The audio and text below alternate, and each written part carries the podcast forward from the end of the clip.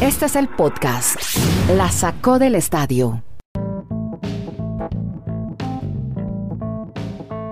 Llegamos al episodio 657 de este podcast que en 20 minutos un poquito más charla, conversa sobre deportes americanos, ligas americanas, es podcast diario, lo hacemos desde Chile, Colombia y Estados Unidos, ahí están Kenneth Garay en Bristol, Connecticut, ahí al lado del headquarter de ESPN, Dani Marulanda, al lado de su casa en el Retiro, Antioquia, Colombia, y Andrés Nieto Molina por estos días en Colombia. Hoy vamos a ponerle hashtag y vamos a ver si seguramente serán tendencia mundial, no por nosotros, sino porque todo el mundo del deporte está hablando justamente del Super Bowl, de una nueva sede. Super Bowl es hashtag, lo mismo que Antonio Brown habló después del incidente del pasado domingo cuando se retiró en medio del juego. ¿Qué dijo Brown? Ya nos cuenta en segundos Kenneth Garay, lo mismo que Kyrie Irving volvió a jugar después de mucho tiempo. ¿Qué tal lo hizo Kyrie Irving?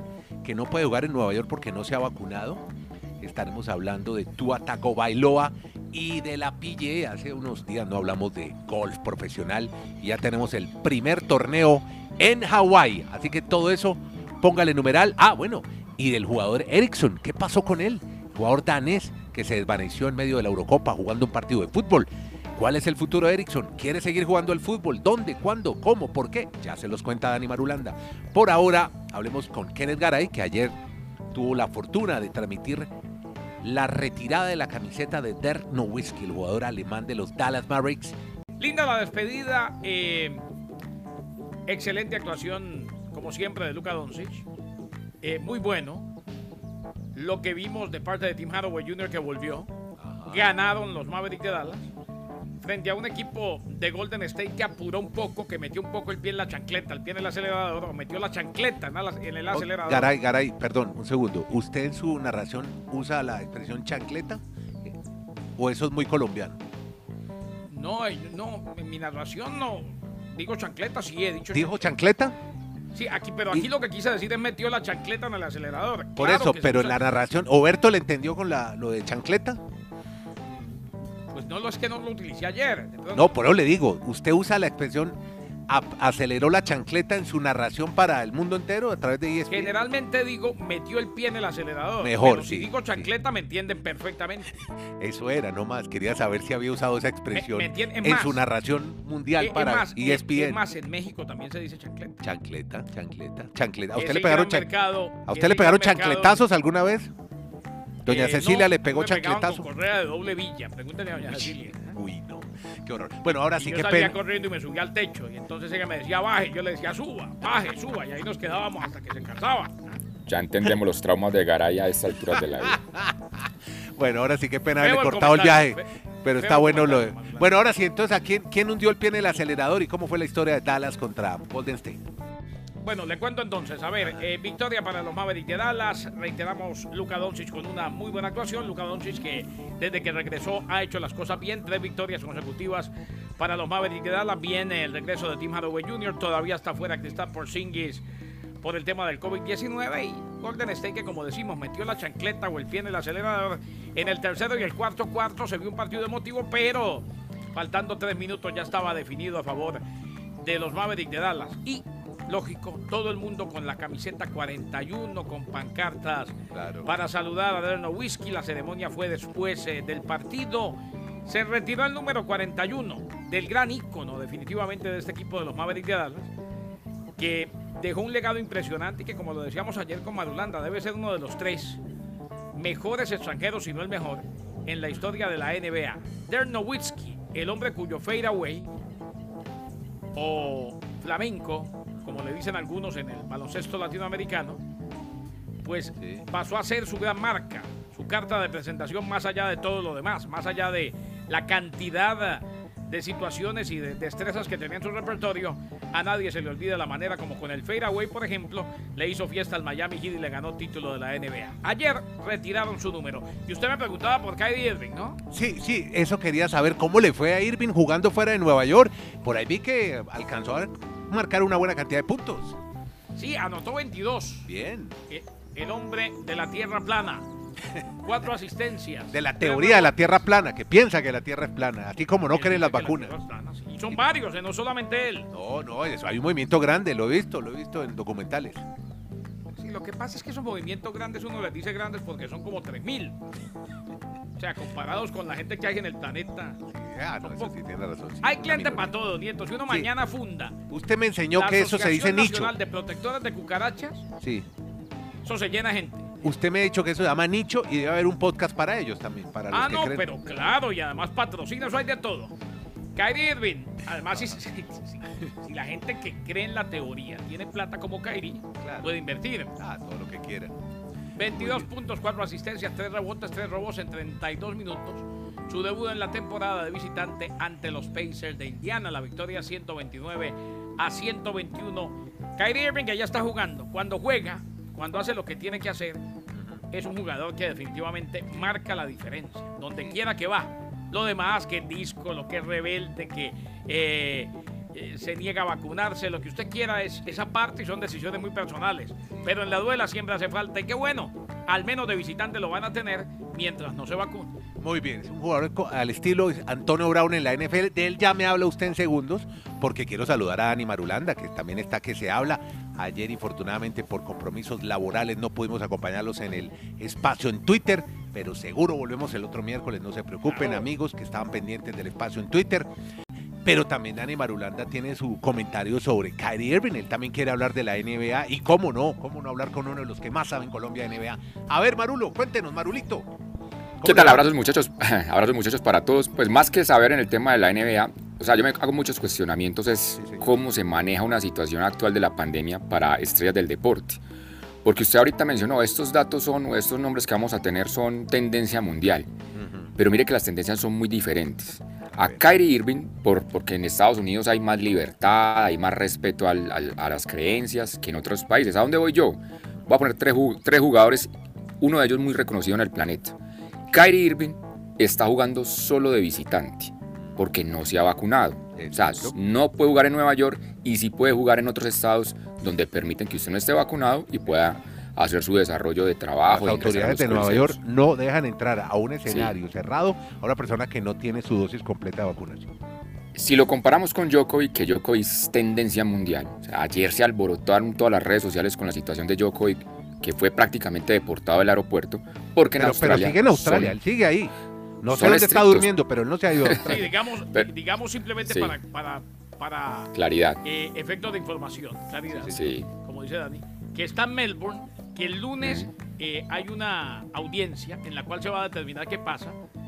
Los abogados, ayer se hizo una vista de emergencia, los abogados de Djokovic eh, van a recabar información, van a recabar eh, argumentos, van a recopilar también los que representan al gobierno y van ante el juez el próximo lunes. Por ahora está en Melbourne, en un hotel de refugiados y no puede salir del hotel. Ah, un y el hotel. papá de Djokovic está instando a todo el mundo a que salga a protestar en las calles en Serbia. Sí. Inclusive ya hablaron los dos primeros ministros para dejar en claro el primer ministro australiano que no es ninguna persecución contra él. Simplemente no se le aceptó la visa, no se le aceptó el argumento que tenía para la exención de la vacuna. Muy bien. la exención, exactamente, el tal tema de exención de vacuna. Entonces, miren qué, qué situaciones tan disímiles las que tenemos. Kyrie Irving, Novak Djokovic y mencionemos ya que vamos para la NFL con Aaron Rodgers. Aaron Rodgers ya entra una polémica con muchos expertos de que no se merece ser el MVP de la temporada de la NFL. Y la razón es porque aparentemente él no está vacunado. Garay siempre nos contó la historia de que él dijo que estaba inmunizado. Entonces, miren a nivel mundial cómo se reacciona ante una situación de una figura, unos más reconocidos en el planeta que otros, las condiciones de los países, los intereses económicos y todo lo que se maneja a través de esta pandemia, de cómo es tan difícil de, de juzgar a las personas por sus creencias o porque obviamente pues quieren manifestar su, su tema económico desarrollando su actividad. O sea, muy diferente. Djokovic, Irving, Rogers, que tal vez lo único que tengan en común es que ninguno de los tres, que los tres son antivacuna. Correcto. Pero mire lo, pero mire lo que, Si el manejo, el, lo que desarrollan a, a nivel mundial. Sí. usted quiere da- eh, significar el manejo que se le ha dado a tres casos de tres atletas Sí. de alto rendimiento, cómo se ha manejado el tema del COVID con ellos. y, cómo Pero- reac- y cómo reacciona la gente ante Exacto. ello. Parece uno que pasan de agache, otros más estrictos, o sea, eso es muy... Sí, más no, laxos, no hay, flexibles. no hay manera de, no hay manera de, Bueno, ahí tenemos de llegar a un que- punto medio. Lo que Sí. tenemos es tema para el próximo espacio en Twitter para seguir discutiendo esto. Pero yo quiero que usted me hable de los escenarios para los playoffs en la última fecha de la NFL. ¿Qué ha pasado con eso? Y ya hablamos del Super Bowl, porque también se está hablando de cambio de escenario. Pero primero hablemos de Pues, playoffs. Sí, en la nacional es muy sencillo. Si San Francisco gana su partido, a los Rams están adentro. Mientras que los Saints necesitan ganarle su partido a los Falcons y esperar que el equipo de San Francisco pierda con los Rams. Esa es la única opción del último Que, cupo que para las apuestas de favorito y Rams, ¿no? Sí, en las Sobre apuestas Francisco. favoritos. O sea, en el papel, si se van por las apuestas, entrarían los Saints. Está- Sí. Están favoritos los Saints por tres puntos y medio frente a Atlanta y están los Rams por seis puntos a este día que estamos grabando el podcast Sí. de favoritos el equipo de No, los te lo digo porque yo acabo de hacer la Sí. pelota de cristal, el otro podcast de Ya, apuestas, y lo puso. está de favorito los Rams sobre 49ers. Ahí nos, nos atrevimos a, no con tanta sabiduría como usted, hablar de fútbol americano, pero ahí nos medimos. Bueno, No, y qué bueno, y qué Y en la- bueno que sí le, le pegó donde era si no le toca volverlo a hacer. Bueno, y, en la, y en la americana, que faltan dos cupos, los Indianapolis Colts, ganándole a los Jacksonville Jaguars, están adentro. Pero reiteramos, desde el 2014 no ganan en ese estadio, pues no entendemos cómo se les ha complicado tanto durante seis temporadas no poder ganar allí. Y el otro cupo, pues está entre los Chargers y los Raiders, es el partido más importante del fin de semana, por eso se va a jugar el domingo en la noche. El que gane está adentro. Aunque miren esa particular que, sea, que se, se podría dar, aunque es muy difícil, si por cosas de la vida en la tarde del domingo los Jaguars le ganan a los Colts, ¿cómo les parece que el partido de la noche si queda empatado, entrarían los dos? Yo, le, yo le soy sincero, nunca en la vida he, he presenciado, me he dado cuenta de un tongo en la NFL para un partido empatado. No, no. Con ese Es- interés, como si pasan muchos otros, ocho de, no- perdón, no muchos otros deportes. Unión Magdalena, por favor, respete. Pero, pero, pero, pero sí es muy curioso. O sea, si yo llego a, la- a mi partido en la noche y yo sé que, que si empatamos los dos o los dos estamos adentro, eso a mí no me parece que, que se haya vivido en la NFL pues muy recientemente. Eso por ese lado. Y ya los que están por fuera, es un poco más complejo. Los Steelers necesitan ganarle su partido a los Ravens y esperar que los Colts pierdan.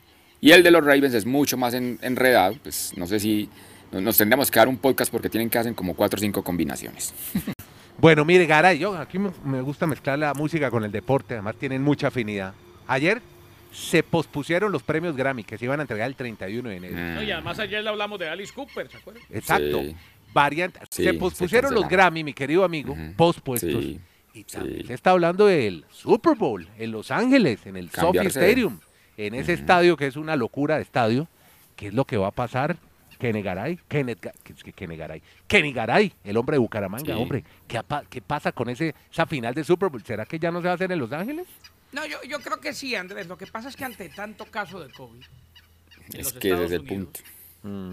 eh, ellos siempre, todos los años, por, por eh, procedimiento, por eh, procedimiento de rutina, siempre se, se tiene una segunda sede, un plan B. Pero Garay, eso no del es rutina. Pero es que este año por la pandemia no hay rutina. Es una No, no, no, situación más compleja. La NFL siempre, independientemente de Sí, la sí. pandemia o no, tiene un plan B. Ya. Sí, sí, sí. En caso de que no se pueda llevar a cabo el Super Bowl en la ciudad donde está programado, por eh, algún desastre natural, por alguna emergencia de última hora, por lo que sea. Eh, esta vez sería una de las sedes alternas, la principal, el estadio de los Cowboys de Dallas. Ah, ok. Claro, y es que en esta ocasión tiene mucho más sentido que tengan varios estadios listos en caso de que no puedan jugar en Los Ángeles.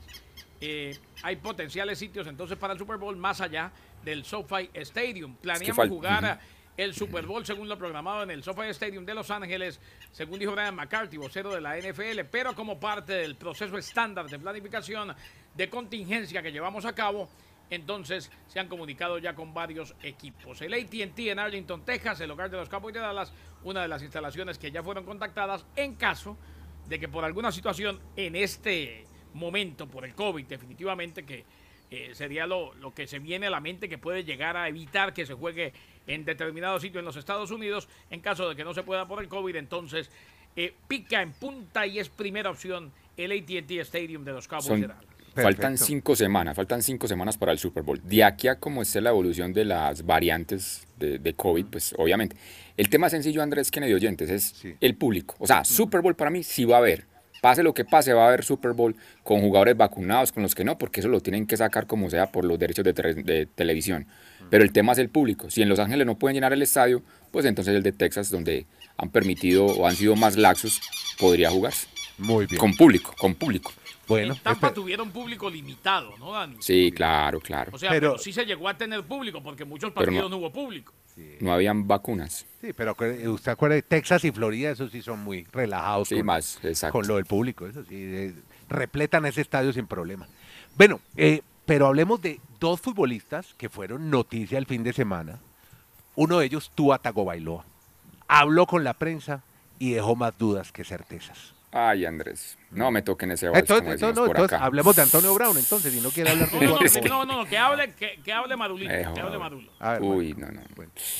Yo no tengo esa, en esa rueda de prensa tan entregado a tu. O sea, es un buen muchacho, es, es como tan querido, insisto, pero, Buen, buen pero, cuando, pero, cuando, pero cuando le preguntan, no, pues lo que pase, lo que pase. O sea, si, si van a hablar de otro, co- otro quarterback, pues no hay problema.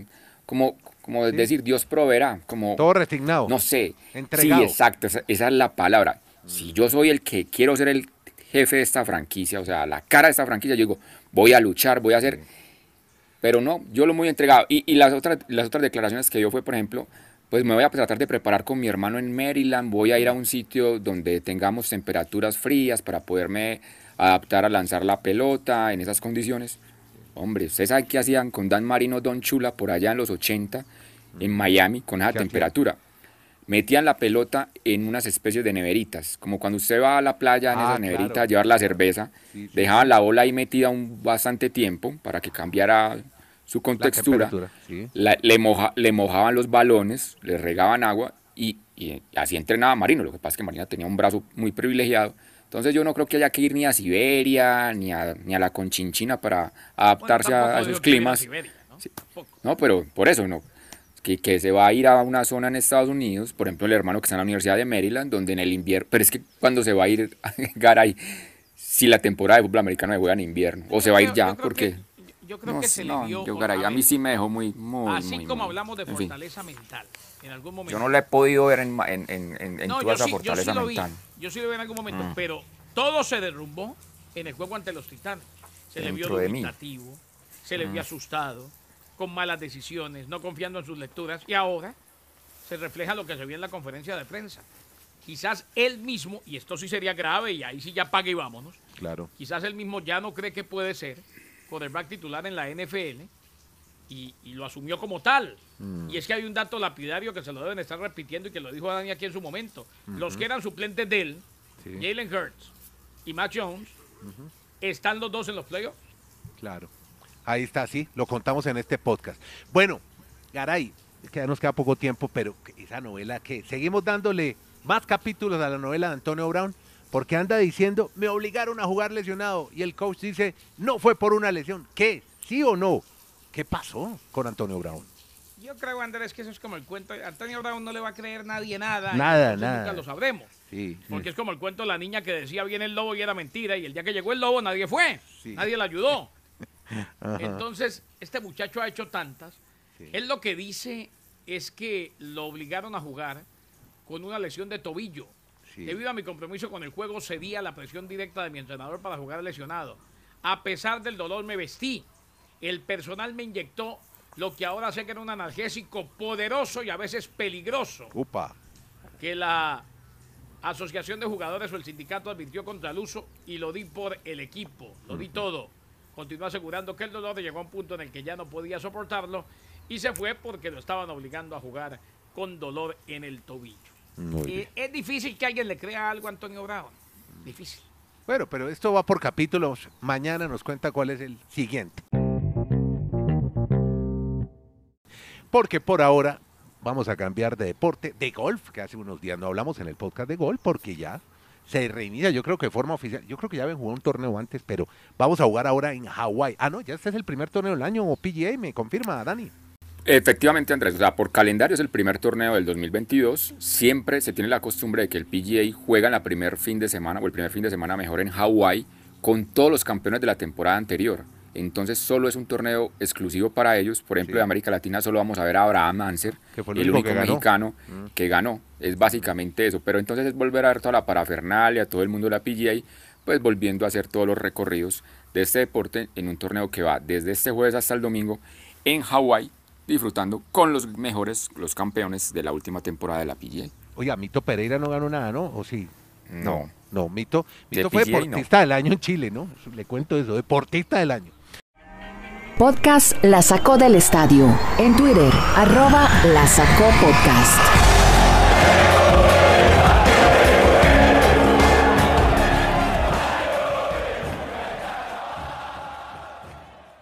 Hablemos de Eriksen. Eriksen, Christian Eriksen. Sí, sí, yo dije Eriksen. Pero Sí. venga, ¿cómo se llama el hombre que mencionó ahora? Mito Pereira, pero es Mito, le dicen así. ¿Quién es? otro Sí, el nombre. ¿Quién es ese golfista. El golfista. Fue cuarto. Va a ser la estrella después los de Olímpicos. Miniman.